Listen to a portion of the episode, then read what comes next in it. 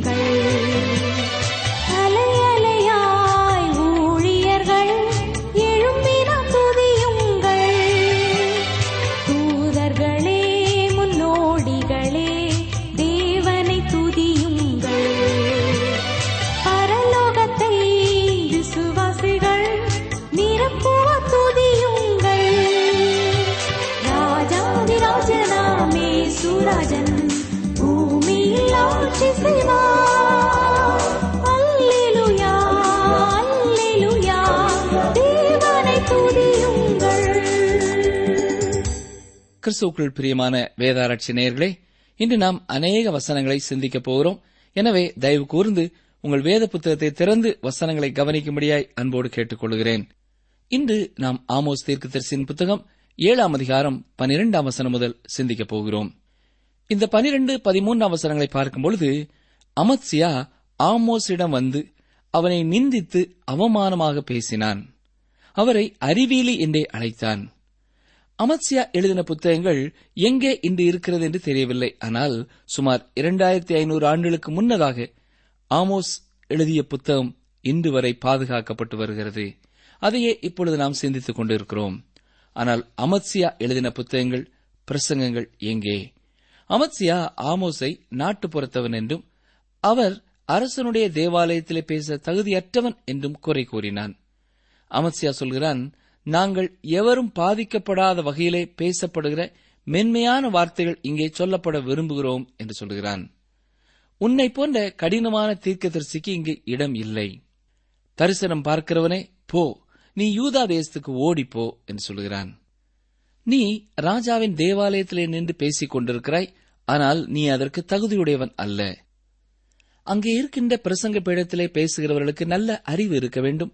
ஆனால் அது உனக்கு இல்லை. நீ எங்கே இருந்து போய்விடு என்று சொல்கிறான். ஆமோஸ் ஒருவேளை இறையியல் கல்லூரியிலே பயிலாத சாதாரண கிராமத்து ஊழியராயிருக்கலாம். ஆனால் அவர் அந்த இடத்திலே நின்று பேச தகுதியுடையவரே. உண்மையிலே அவர் தேவனுடைய ஒரு ஊழியர். மக்கள் அவருடைய செய்தியை கேட்டபொழுது தேவனுடைய வார்த்தைகளை பெற்றுக் கொண்டார்கள் என்பதை அறிந்திருந்தார்கள். தேவனுடைய வார்த்தையை சொல்லுகின்ற ஊழியரே இன்று தேவை. என்னை கேட்டுக்கொண்டிருக்கிற அருமையான ஊழியக்கார சகோதரர்களே, சகோதரிகளே, தேவனுடைய ஊழியத்தை செய்யும் பொழுது, தேவனுடைய வார்த்தைக்கு சாட்சியாக நிற்கும் பொழுது இப்படிப்பட்ட நிந்தைகள் உங்களுக்கும் வரலாம். அவமானம் சூழ்ந்து கொள்ளலாம். ஆனாலும் அதை கண்டு கலங்கி விடாதிருங்கள், பயந்து விடாதிருங்கள். தேவன் உங்கள் பட்சத்திலே இருக்கிறார். ஆமோஸை போல தைரியமாக நில்லுங்கள். நான் உன்னை விட்டு விலகுவதும் இல்லை, உன்னை கைவிடுவதும் இல்லை என்று உங்களை பார்த்துதான் அவர் சொல்லியிருக்கிறார். ஆமோஸ் ஏழாம் அதிகாரம் பதினான்கு பதினைந்தாம் வசனங்களை நாம் பார்க்கும் பொழுது, அமத்சியா ஆமோஸை நிந்தித்து கூறிய நிந்தனைக்கு நேர்த்தியாக பதில் சொல்கிறதை பார்க்கிறோம்.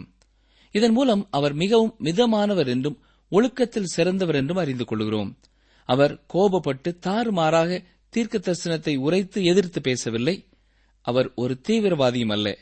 அவர் என்ன சொல்கிறார்? நான் ஒரு தீர்க்கதரிசி அல்ல என்பதை நானே அறிந்திருக்கிறேன். நான் தீர்க்கதரிசியாக இருக்கிறேன் என்று ஒருபொழுதும் உரிமை பாராட்டியதும் இல்லை. நான் உங்களுடைய இறையியல் கல்லூரிக்கு சென்றதும் இல்லை. நான் ஒரு தீர்க்கதரிசியின் மகனும் அல்ல. நான் மந்தை மேய்க்கிறவன் தான், காட்டத்தி பழங்களை பொறுக்குகிறவன் தான். ஆனால் தேவன் என்னை தெரிந்தெடுத்தார். தீர்க்க தரிசனம் சொல்லும்படியாக அவரே எனக்கு கட்டளை கொடுத்தார். தேவன் என்னை இங்கே வைத்தபடியால் தான் நான் இங்கே இருக்கிறேன் என்று பதில் சொன்னார். ஒரு விசுவாசிக்கு இந்த ஒரு நம்பிக்கை வேண்டும். அப்படிப்பட்ட நம்பிக்கையை உடையவனாக அவன் இருந்தால் உண்மையான நம்பிக்கையை அவன் வாழ்க்கையிலே உடையவனாய் இருப்பான். ஒருவன் தேவனுடைய ஊழியத்திலே இருக்க வேண்டுமென்றால் தேவன் இந்த காரியத்திற்கு நம்மை அழைத்திருக்கிறாரா என்பதை அவன் உறுதி செய்ய வேண்டும். அவன் உள்ளத்திலே அதை குறித்து எந்த சந்தேகம் இருக்கும் என்றாலும் அதிலே ஈடுபடாமல் இருப்பதே நல்லது. இப்பொழுது ஆமோஸ் அமத்சியாவிற்கு தனிப்பட்ட முறையிலே தீர்க்க தரிசனம் உரைக்கிறதை இங்கே பார்க்கிறோம். இது அவனுக்கு ஒரு உறுதியான வலிமையான மருந்தாகும். ஒரு தேவ ஊழியரிடத்திலே வந்து சிலர் இவ்வாறு கேட்டார்களாம், ஐயா, நீங்கள் சில வேளைகளிலே சில சபைகள் மீது, சில குழுக்கள் மீது ஏன் கடினமாக இருக்கிறீர்கள் என்று கேட்டார்கள். அதற்கு அவர், நான் யார் மீதும் எந்த ஒரு பாரபட்சமும் வெறுப்பும் காட்டுவதில்லை. நான் என்ன செய்ய விரும்புகிறேன் என்றால் தேவனுடைய வார்த்தை என்ன சொல்லுகிறதோ அதை அப்படியே சொல்ல முயற்சிக்கிறேன், அவ்வளவுதான் என்று கூறினார். இந்த ஊழியரிடம் அவர்கள் சொன்ன காரியம், நீங்கள் ஒரு கிறிஸ்தவனாக இருப்பதனால் நீங்கள் இனிமையானவர்களாக, மென்மையானவர்களாகத்தான் இருக்க வேண்டும்.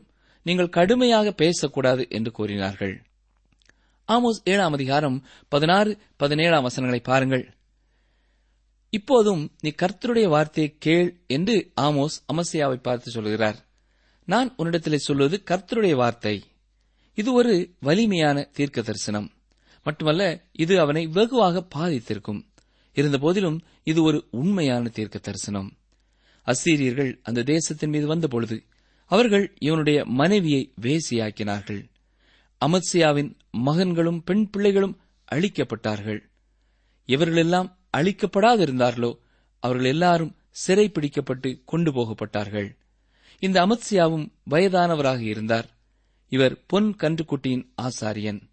இவனும் அசீரிய சிறைப்பிடிப்பிற்குள்ளே மாட்டினார். இந்த அமத்சியா தன்னுடைய மரணப்படுக்கையிலே புலம்பியிருப்பார். நாம் ஏற்கனவே மத போதகரான ஓல்சேவை பற்றி சிந்தித்திருக்கிறோம். அவர் தன்னுடைய மரணப்படுக்கையிலே அரசனுக்கு சேவை புரிந்தது போல் தன்னுடைய தேவனுக்கும் சேவை புரிந்திருக்க வேண்டும் என்று விரும்புவதாக சொன்னார். இவர் எட்டாவது ஹென்றி என்ற அரசனோடே காணப்பட்ட அரசின் பிரச்சனையிலே போதகர் வரிசையிலிருந்து அகற்றப்பட்டார். இவர் அரசனான ஹென்றிக்கு தேவனுடைய வார்த்தையை அப்படியே சொல்லவில்லை. ஆம், தேவனுடைய ஊழியக்காரர்களான நாம் தேவனுடைய வார்த்தையை கொடுக்க தவறினால் நாம் மற்றவர்கள் காரியங்களை சரியாக செய்யவில்லை என்று சொல்வதிலே எந்த ஒரு அர்த்தமும் இல்லை. நாம் செய்ய வேண்டிய தேவ வசன விதைப்பை ஒழுங்காக செய்தால் மற்றவை சரியாக நடக்கும். அருமையான ஊழியக்கார நண்பரே, நீங்கள் தேவனுடைய வார்த்தையை சரியாக கொடுக்கவில்லை என்றால் இந்த பூமியிலே உங்களை விட துரோகம் செய்கிறவர்கள் வேறு யாரும் இருக்க முடியாது. நீங்கள் தேவனுடைய வார்த்தையை விதைக்கவே ஊழியக்காரராக அழைக்கப்பட்டிருக்கிறீர்கள். அவ்வாறு அந்த வார்த்தைகளை நீங்கள் வெளியே விதைக்காவிட்டால் கிறிஸ்துவ நிமித்தம் அந்த குற்றத்திற்கு உள்ளாவீர்கள். தொடர்ந்து நாம் ஆமோஸ் எட்டாம் அதிகாரத்திலிருந்தும் சில வசனங்களை தியானிக்கப் போகிறோம். இங்கே நான்காவது தரிசனத்தை பார்க்கிறோம். இது இந்த அதிகாரம் முழுவதிலேயும் சொல்லப்பட்டிருக்கிறது. இந்த தரிசனத்தின் அர்த்தத்தை நாம் அறிந்து கொள்ள வேண்டியது மிகவும் அவசியம். ஏனென்றால் இது பின்னாலே வருகின்ற வேத பகுதிகளிலே சிலவற்றை விளக்குவதற்கு மிகவும் உதவியாக இருக்கும். குறிப்பாக இயேசு கிறிஸ்து கூறின சில காரியங்களை பற்றி நாம் அறிந்து கொள்ள இது உதவி செய்யும். ஆமோஸ் எட்டாம் அதிகாரம் முதலாம் வசனத்தை பாருங்கள். பின்பு கர்த்தராகிய ஆண்டவர் எனக்கு காண்பித்ததாவது, இதோ பழுத்த பழங்களுள்ள ஒரு கூடை இருந்தது. இந்த பழுத்த பழங்களுடைய கூடையை பற்றி அநேக காரியங்களை சொல்ல முடியும். பழங்கள் என்றாலே எல்லாருக்கும் பிடிக்கும் ஒன்று. குறிப்பிட்ட இடங்களிலே குறிப்பிட்ட பழ வகைகள் அதிகமாக உற்பத்தியாகிறது. அதை மக்கள் வாங்கி ருசிப்பது வழக்கம். இந்த பழக்கூடை ஒரு இனிமையான செய்தியை நமக்கு கொண்டு வருகிறது. முதலாவது, பழக்கூடை அறுவடையை அர்த்தப்படுத்துகிறது. பழத்தை பறித்தவுடன் அந்த பழம் பறிப்பு காலம் முடிந்துவிட்டது என்பதை அது வெளிப்படுத்துகிறது.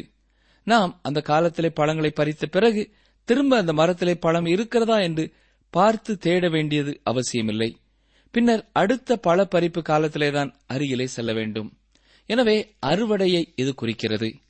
அடுத்த வருடம் வரை அதில் பழம் பறிக்க இயலாது. பிரியமானவர்களே, பழம் மிகவும் இனிமையான சுவையுடையதாக இருந்தாலும் இது அறுவடையின் முடிவை பற்றி சொல்கிறது. மட்டுமல்ல, பல கூடை சீக்கிரமான அழிவையும் சீரழிவையும் அர்த்தப்படுத்துகிறது. நீங்கள் பல வகைகளை குறிப்பிட்ட காலகட்டத்திற்குள்ளாக வைத்து சாப்பிட்டு முடிக்க வேண்டும். அந்த காலகட்டத்தை தாண்டிவிட்டால் அது அழுகிவிடும், நாற்றம் எடுத்துவிடும். இரண்டாம் உலகப் போர் நடைபெற்ற சமயத்திலே நடந்த ஒரு உண்மை சம்பவத்தை உங்களுக்கு ஞாபகப்படுத்த விரும்புகிறேன்.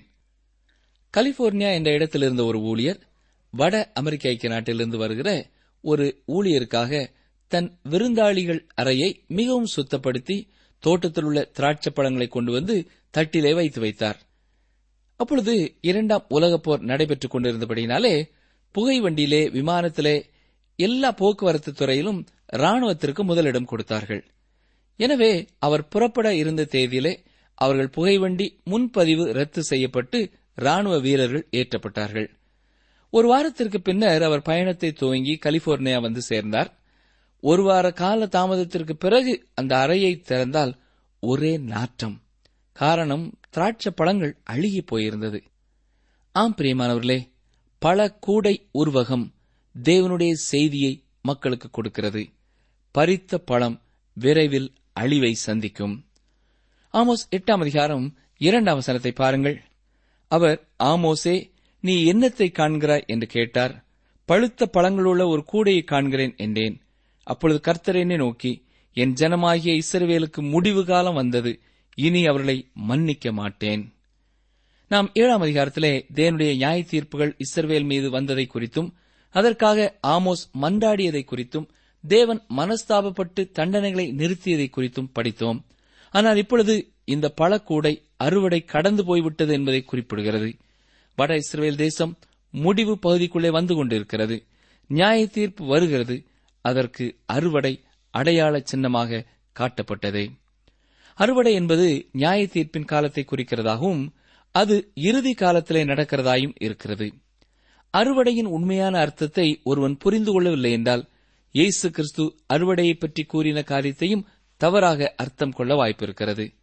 இயேசு கிறிஸ்து தம்முடைய சீடர்களை பார்த்து மத்தேயு எழுதின சுவிசேஷம் ஒன்பதாம் அதிகாரம் முப்பத்தி ஏழு முப்பத்தி எட்டாம் வசனங்களிலே என்ன சொல்லியிருக்கிறார்? கவனியுங்கள். அறுப்பு மிகுதி, வேலையாட்களோ கொஞ்சம். ஆதலால் அறுப்புக்கு எஜமான் தமது அறுப்புக்கு வேலையாட்களை அனுப்பும்படி அவரை வேண்டிக் கொள்ளுங்கள் என்றார். இயேசு நியாயப்பிரமாணத்தின் நிறைவு காலம் வரும்பொழுது அறுவடை குறித்து பேசிக் கொண்டிருக்கிறார். இயேசு சிலுவைக்கு நேராக போக போகிறார். இஸ்ரவேலுக்குள் அறுவடைக்கு போகிறவர்கள் தனக்கு தேவை என்று அவர் சொல்லுகிறார். அவர் சிலுவை மரணத்திற்கு பிறகு காரியங்கள் எல்லாம் மாறிவிட்டது. இந்த கிருபையின் காலத்திலே அவர் விதை விதைப்பவனை பற்றி தன்னுடைய ஓமையிலே சொல்லுகிறார். விதைக்கிற ஒருவன் விதைக்க புறப்பட்டு சென்றான். மார்க் பதினாறாம் அதிகாரம் பதினைந்தாம் வசனம் சொல்கிறது, நீங்கள் உலகமெங்கும் போய் சர்வ சிருஷ்டிக்கும் சுசேஷத்தை பிரசங்கியுங்கள். ஆம், இதுவே நம்முடைய காலத்திற்கும் உரிய செய்தி. உலகத்திற்குள்ளே நாம் சென்று விதையை விதைக்க வேண்டும். அருமையான சகோதரனே, சகோதரியே, இப்பொழுது நாம் தேவனுடைய வார்த்தையை விதைக்கின்ற காலத்தில் இருக்கிறோம். உங்களுடைய என்னுடைய பணி தேவனுடைய வசனங்களை விதைக்க வேண்டியதுதான். அவர்களை மாற்ற வேண்டியது கர்த்தருடைய வேலை. இதை மறந்து போக வேண்டாம். பரிசுத்த ஆவியானவர் தேவனுடைய வார்த்தைகளை எடுத்து கொடுத்து ஒருவனை தேவனுடைய பிள்ளையாக மாற்றுகிறார் என்று நாம் விசுவாசிக்கிறோம். நாம் விதை விதைக்கிறவர்கள் மாத்திரமே, நாம் அறுவடை செய்கிறவர்களும் அல்ல. அறுவடை என்பது தேவனுடைய நியாய தீர்ப்பை குறித்து சொல்கிறது. இது உலக முடிவை குறிக்கிறது. ஒவ்வொரு விசுவாசியையும் தேவன் எதற்காக அழைத்தாரோ அதைத்தான் செய்ய வேண்டும் என்று நான் உங்களை உற்சாகப்படுத்த விரும்புகிறேன். நம் ஒவ்வொருவருடைய பணியும் தேவனுடைய வார்த்தைகளை விதைப்பதுதான். என்னை கேட்டுக்கொண்டிருக்கிற அருமையான சகோதரனே, சகோதரியே, நீங்களும் கர்த்தருடைய வசனத்தை விதைக்கிறீர்களா? ஆம் என்று சிலர் உங்கள் உள்ளங்களிலே சொல்லுகிறீர்கள். அதற்காக கர்த்தரை நான் துதிக்கிறேன். பல வகைகளிலே நீங்கள் விதைக்கிறீர்கள். ஓய்வு நாள் பள்ளியிலே விதைக்கிறீர்கள், வாலிபர் கூட்டங்களிலே விதைக்கிறீர்கள், பெரியவர்கள் மத்தியிலே விதைக்கிறீர்கள், கிராமங்களிலே விதைக்கிறீர்கள், வயலிலே வேலை செய்கிறவர்களுக்கு போய் நீங்கள் சொல்லுகிறீர்கள். இப்படி நீங்கள் விதைக்கிற வசனமானது வெறுமையாய் திரும்பாது என்பதை நிச்சயமாய் அறிந்து கொள்ளுங்கள். ஏனென்றால் நீங்கள் கருத்தோடு ஜெபித்து அக்கறையோடு இந்த பணியை செய்கிறீர்கள். ஒருவேளை விதையை விதைக்கும் பணியிலே எனக்கு ஈடுபாடு இல்லை என்று சொல்வீர்கள் என்றால் என்னை கேட்டுக்கொண்டிருக்கிற அருமையான சகோதரனே, சகோதரியே, உங்கள் ஊருக்கு பக்கத்தில் உள்ள கிராமங்களிலே போய் அனுதினமும் வானொலி மூலமாய் வருகிற இந்த கர்த்தருடைய வார்த்தையை நீங்கள் அறிமுகம் செய்யுங்கள். அந்த வசனங்கள் அவருடைய வீடுகளிலேயும் ஒலிக்கட்டும். கர்த்தருடைய வார்த்தை அவருடைய இருதயத்தையும் கர்த்தருக்கு நேராக திருப்பட்டும். ஆமோஸ் எட்டாம் அதிகாரம் மூன்றாம் வசனத்தை பாருங்கள். அந்நாளிலே தேவாலய பாட்டுகள் அலறுதலாக மாறும். எல்லா இடத்திலும் திரளான பிரேதங்கள் புலம்பல் இல்லாமல் எரிந்து விடப்படும் என்று கர்த்தராகிய ஆண்டவர் சொல்லுகிறார். தேவனை துதிக்க வேண்டிய இடம் புலம்பலின் இடமாக மாறி போகுமாம். தேவனுக்கு முன்பாக மகிழ வேண்டிய இடம் அழுகையின் இடமாக மாறி போகுமாம். கொல்லப்பட்ட சரீரங்கள் எல்லா இடங்களிலும் கிடக்கும். இது ஒரு பயங்கரமான தீர்க்க தரிசனமாகும். வசனம் நாலு, தேசத்தில் சிறுமைப்பட்டவர்களை ஒளிய பண்ண எளியவர்களை விழுங்கி. ஏழைகள் ஒடுக்கப்படுவதை குறித்து மீண்டும் இங்கே தேவன் பேசுகிறார். நாம் ஏற்கனவே இதை குறித்து சிந்தித்திருக்கிறோம். இருந்தபோதிலும் தேவன் இந்த காரியத்தை ஒரு சாதாரணமான காரியமாக எடுத்துக்கொள்ளவில்லை. இதை அவர் முக்கியமானதாக கருதுவதால் தான் மீண்டுமாக இதை குறித்து சொல்கிறார். இந்த உலகத்திலே ஏழைகளை அவர் கருத்தில் கொண்டிருக்கிறார். நம்மில் பிரபுக்கள் அநேகர் இல்லை. நாமும் ஏழைகளாகவே இருந்து வந்திருக்கிறோம். தேவனுடைய கிருபையினாலே ஒருவேளை பல்வேறு சூழ்நிலைகளிலே நாம் உயர்த்தப்பட்டிருக்கலாம். ஒன்று கொரிந்தியர் முதலாம் அதிகாரம் இருபத்தி எட்டாம் வசனம் என்ன சொல்கிறது? உள்ளவைகளை அவமாக்கும்படி உலகத்தின் இழிவானவைகளையும் அற்பமாய் எண்ணப்பட்டவைகளையும் இல்லாதவைகளையும் தேவன் தெரிந்து கொண்டார். ஆம் பிரியமானவர்களே, தேவனுடைய ஊழியர்களிலே விசுவாசிகளிலே அநேகர் இப்படிப்பட்டவர்கள்தான். அவர் இல்லாத நிலைமையிலே இருந்த நமக்காக சிலுவையிலே தரித்திரத்தை சுமந்து தீர்த்தார். அவர் நமக்காக தரித்திரரானார் என்று வேதம் சொல்லுகிறது. ஆகவே அவருக்கு உலகத்தில் உள்ள ஏழைகளின் வேதனைகள் தெரியும், அது அவருக்கு புரியும். அவரிடத்திலே வரும்பொழுது அவர் ஏழைகளான நமக்கு உதவி செய்கிறவராயிருக்கிறார். வாழ்க்கையிலே உன்னதமான உலக ஆசீர்வாதங்களை தருகிறார். இதை பெறுவதற்கு நாம் தகுதியுடையவர்கள் அல்ல, ஆனாலும் தமது கிருபையினாலே அதை நமக்கு தருகிறார். அருமையானவர்களே, இல்லாத நிலைமையிலிருந்து உயர்த்தப்பட்ட நாம் மற்ற ஏழைகளுக்கும் உதவ வேண்டியது அவசியமானதாயிருக்கிறது. அவர்கள் தங்கள் கால்களிலே நின்று உழைப்பதற்கு அவர்களை உயர்த்த வேண்டியது, உதவ வேண்டியது நம்முடைய பொறுப்பு. ஆமோஸின் நாட்களிலே தேவன் அவர்களை இவ்வாறு குற்றம் சாட்டுகிறார். அவர்கள் எளியவர்களை விழுங்கினார்கள் என்று சொல்கிறார். அதாவது ஏழைகள் தங்கள் வறுமையிலிருந்து தப்ப முடியாத அளவிற்கு மேலும் மேலும் அவர்களை ஏழைகளாக்கினார்கள். பொதுவாக தேவனற்ற தேசங்களிலே ஏழைகள் மிகவும் ஒடுக்கப்படுகிறதை காண்கிறோம். நீங்கள் ஏழைகளை ஒடுக்கிறவர்களாய் இருக்கிறீர்களா அல்லது அவர்களுக்கு உதவி செய்கிறவர்களாய் இருக்கிறீர்களா? ஏழைகளை ஒடுக்குகிறவர்களாய் இருப்பீர்கள் என்றால் தேவன் உங்களுக்கு எதிர்த்து நிற்கிறார் என்பதை மறந்து போக வேண்டாம். ஆமோஸ் எட்டாம் அதிகாரம் ஐந்தாம் ஆறாம் வசனங்களை பாருங்கள். நாங்கள் மரக்காலை குறைத்து சேக்கல் நிறையை அதிகமாக்கி கள்ளத்தராசினால் வஞ்சித்து தருத்திரரை பணத்துக்கும் எளியவர்களை ஒரு ஜோடு பாதரட்சைக்கும் கொள்ளும்படிக்கும் தானியத்தின் பதரை விற்கும்படிக்கும் நாங்கள் தவசம் விற்கத்தக்கதாக மாத பிறப்பும் நாங்கள் தானியத்தின் பண்டசாலைகளை திறக்கத்தக்கதாக ஓய்வு நாளும் எப்பொழுது முடியும் என்று சொல்கிறவர்களே, இதை கேளுங்கள். பிரியமானவர்களே, அன்றைய நாட்களிலே அவர்கள் தங்கள் ஏழ்மை நிமித்தம் தங்களை தாங்களே அடிமைகளாக விற்றுக்கொள்ள அனுமதிக்கப்பட்டார்கள். அவ்வாறு தேவையிலுள்ள மக்களை இவர்கள் ஒரு ஜோடி பாதரட்சைக்கு வாங்கினார்கள். எவ்வளவு விலை மலிவு பார்த்தீர்களா? அவர்கள் ஏழைகளுக்கு தானியத்தின் பதரை விற்றார்கள். அதாவது ஏழைகளுக்கு இரண்டாம் தரமான பொருட்களே கிடைத்தது. நல்ல ஒரு வியாபாரி கழித்து போட்ட ஒன்றை ஏழைகளுக்கு விற்கப்பட்டது. அருமையானவர்களே, நாம் ஏழைகளுக்கு பழைய துணிமணிகளை கொடுக்கிறோம், வீட்டில் மீதமானதை கொடுக்கிறோம். இது அவ்வளவு சிறந்த காரியமல்ல, அது சரியாக தோன்றவில்லை. ஒரு பால் வியாபாரி தன்னிடத்திலே மீதியாகும் பாலை பெற்றுக் கொள்ளும்படியாக ஊழியர் ஒருவரிடத்திலே கேட்டாராம். ஊழியரை கனப்படுத்த அவ்வாறு அவர் விரும்பினார். ஆனால் அந்த ஊழியர் அதை வாங்க மறுத்துவிட்டார். இந்த ஊழியருக்கென்ன இவ்வளவு பெருமையா என்று ஒருவேளை நீங்கள் நினைக்கலாம். கவனியுங்கள், அவருடைய கருத்து என்ன என்றால், மீதியாயிருக்கிறதை இந்த பால்காரர் இவருக்கு கொடுப்பது நிமித்தமாக கர்த்தருக்கு பெரிய காரியத்தை செய்வதாக அவர் ஒரு தவறான எண்ணத்தை பெற்றுவிடக் கூடாது என்பதை புரிய வைக்கத்தான் அவர் அவ்வாறு மறுத்திருக்கிறார். ஆம் பிரியமானவர்களே, மீதியானத்தை கொடுத்து விடுவதன் மூலம் நீங்கள் தேவனுக்காக பெரிய காரியத்தை செய்வதாக எண்ண வேண்டாம். தாவீது சொல்லுகிறதை சற்றே கவனியுங்கள். இரண்டு சாமுவேல் இருபத்தி நான்காம் அதிகாரம் இருபத்தி நான்காம் வசனம். நான் இலவசமாய் வாங்கி என் தேவனாகிய கர்த்தருக்கு சர்வாங்க தகன பலிகளை செலுத்தாமல் அதை உன் கையிலே விலை கிரயமாய் வாங்குவேன் என்று சொல்கிறார். நீங்கள் கர்த்தருக்கு செலுத்துவதோ ஏழைகளுக்கு கொடுப்பதோ ஊழியர்களுக்கு கொடுப்பதோ அதை இலவசத்திலிருந்து செய்யாதிருங்கள். மீதியாக இருப்பதிலிருந்தும் கொடுக்க வேண்டாம். அது ஒரு சிறந்த பண்பு அல்ல.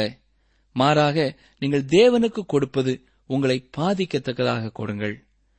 இயேசு இந்த உலகத்திலே மாம்சத்திலே வாழ்ந்த நாட்களிலே தேவாலயத்திலே தேவனுக்கு காணிக்கை எவ்வாறு படைக்கிறார்கள் என்று கவனித்துக் கொண்டிருந்தார். இது தற்செயலாக நடந்த ஒன்றல்ல, மட்டுமல்ல இது அவருடைய பணியா? ஆம், நாம் எவ்வளவு கொடுக்கிறோம், எப்படிப்பட்ட சூழ்நிலையிலே கொடுக்கிறோம் என்றும் நாம் எவ்வளவு வைத்துக் கொள்கிறோம் என்பதையும் இயேசு இன்றும் கவனித்து பார்க்கிறவராயிருக்கிறார். அதிலே அவர் ஆர்வம் காட்டுகிறார். ஆமோஸை நமக்கு மிகவும் பிடிக்கும் என்றே நம்புகிறேன். ஏனென்றால் அவர் நம்முடைய மொழியிலே நம்முடைய சூழ்நிலையிலே பேசுகிறார். அவரும் ஒரு ஏழை மனிதன்தான். நாம் நம்முடைய சூழ்நிலையிலே புரிந்து கொள்ளும் வண்ணமாக அவர் சொல்கிறார். இஸ்ரவேல் ஏன் பழங்களுள்ள பழக்கொடை போன்றிருக்கிறது என்பதற்கு ஆமோஸ் விளக்கம் தருகிறார். இஸ்ரவேலின் நல்ல நிலை வெகு சீக்கிரத்திலே அழிந்து போகக்கூடியதாக, கெட்டு போகக்கூடியதாக இருக்கிறது என்று இங்கே சொல்கிறார். அவர்கள் ஏழைகளை நடத்திய விதம்தான் இதற்கு ஒரு காரணமாய் இருந்தது. நாம் ஆறாம் வசனத்திலே மாத பிறப்பை குறித்தும் ஓய்வு நாளை குறித்தும் பார்க்கிறோம். இந்த இரண்டு நாட்களும் இஸ்ரவேல் ஜனங்களுக்கு மிகவும் பரிசுத்தமான நாட்கள். அந்நாட்களிலே அவர்கள் வியாபாரம் செய்வதில்லை. அவர்கள் தேவன் கூறிய சடங்காச்சாரங்களின் வழியாக கடந்து போனார்கள். அதை சரியாகவே செய்தார்கள். ஆனால் அவர்களின் இருதயம் தேவனிடத்திலே சரியாக இல்லை. தேவன் அதை அறிந்திருந்தார். இந்த ஜனங்கள் இந்த மாத பிறப்பிலும் ஓய்வு நாளிலும் வியாபாரத்தை மேற்கொள்ளாததினாலே அவர்கள் தேவாலயத்திற்கு வந்து தேவனை தொழுது கொள்ளும் பொழுது இருதயத்திலே அடுத்த நாளிலே செய்ய வேண்டிய வியாபாரத்தை குறித்தே சிந்தித்துக் கொண்டிருந்தார்கள். பொருள் ஆசையினாலே அடுத்த நாள் எவ்வாறு மற்றவர்களை ஏமாற்றி அதிக லாபத்தை சம்பாதிப்பது என்ற எண்ணத்தில்தான் இருதயம் நிறைந்திருந்தது. எப்பொழுது இந்த ஓய்வு நாள் முடியும் என்று காத்துக் கொண்டிருந்தார்கள். என்னை கேட்டுக்கொண்டிருக்கிறார் அருமையான சகோதரனே, சகோதரியே, நாம் ஆண்டுடைய ஆலயத்திற்கு போகும்பொழுது நம்முடைய எண்ணம் அடுத்த நாளை குறித்தும் நமது வியாபாரத்தை குறித்தும் நமது பணிகளை குறித்தும் இருக்கிறதா, அல்லது ஆண்டுடைய பிரசனத்திலே அவரை மட்டுமே நாம் சிந்தித்துக் கொண்டிருக்கிறோமா என்பதை சற்றே எண்ணி பார்ப்போம். இஸ்ரவேல் மக்கள் ஏழைகளை ஒடுக்கினார்கள். தேவனுடைய ஆலயத்திலே கூட வியாபாரத்தை குறித்து சிந்தித்துக் கொண்டிருந்தார்கள். தேவனை விட்டு தூரம் போன அவர்களை தேவன் நியாயம் தீர்ப்பேன் என்று சொன்னார். நம்முடைய வாழ்க்கையிலேயும் இப்படிப்பட்ட பாவங்கள் காணப்படும் என்றால் அதை தாழ்மையாய் அன்றுடைய சமூகத்திலே அறிக்கை செய்து புதிய ஒரு வாழ்க்கைக்கு நம்மை அர்ப்பணிப்போமா?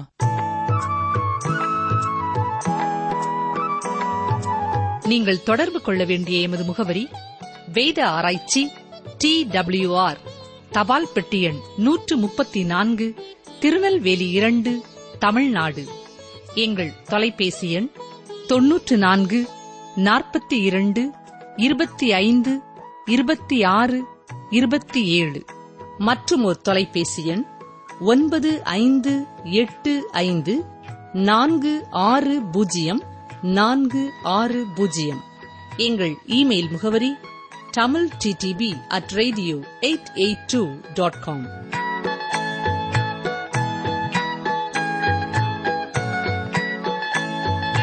இது சத்ருவினுடைய சகல வல்லமையையும் மேற்கொள்ளவும் உங்களுக்கு அதிகாரம் கொடுக்கிறேன், ஒன்றும் உங்களை சேதப்படுத்த மாட்டாது.